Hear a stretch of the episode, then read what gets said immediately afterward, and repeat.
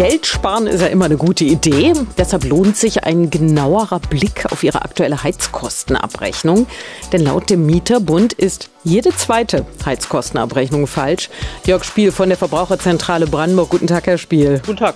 Erstmal die grundsätzliche Frage. Was sind denn typische Fehler, die passieren? Das ist zum Beispiel die Legionellenprüfung. Die wird meistens nicht im Warmwasser abgerechnet, obwohl sie dort reingehört. Und ähm, die Betriebskostenpositionen sind viele zu unbestimmt. Das heißt, man weiß gar nicht, was sich da tatsächlich dahinter versteckt. Oder sie sind halt mietvertraglich erst gar nicht vereinbart. Und die dritte Geschichte ist, die ist jetzt wegen den staatlichen Hilfen ähm, sehr wichtig.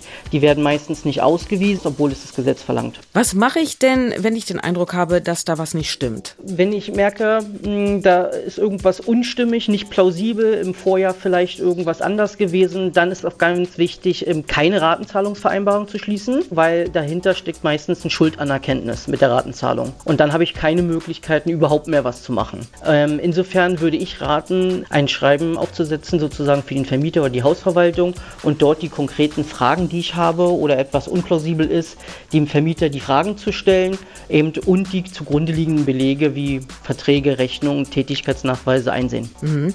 Oh, dann gibt es ja noch ein anderes Problem. Manch einer hat eine riesen Nachzahlung und kann die vielleicht gar nicht leisten. Man kann sich Zeit verschaffen, einerseits indem man eben ähm, das Schreiben aufsetzt und die Belege sich anfordert, eben die einzusehen ähm, und dann würde man dort ein sogenanntes Zurückbehaltungs Verfügungsrecht äh, an der Nachzahlung ausüben, bis man die Belege sieht. Ja, man sagt dann einfach ganz einfach, also ich bezahle erst den Nachzahlungsbetrag, wenn ich auch die Rechnung dazu gesehen habe. Das ist gar kein Problem. Die zweite Möglichkeit ist natürlich, ähm, bei den Sozialbehörden einen Antrag zu stellen für ein Darlehen, dass man das übernommen bekommt erstmal. Ja, gut zu wissen. Danke. Jörg Spiel von der Verbraucherzentrale Brandenburg mit Tipps für fehlerhafte Heizkostenabrechnung.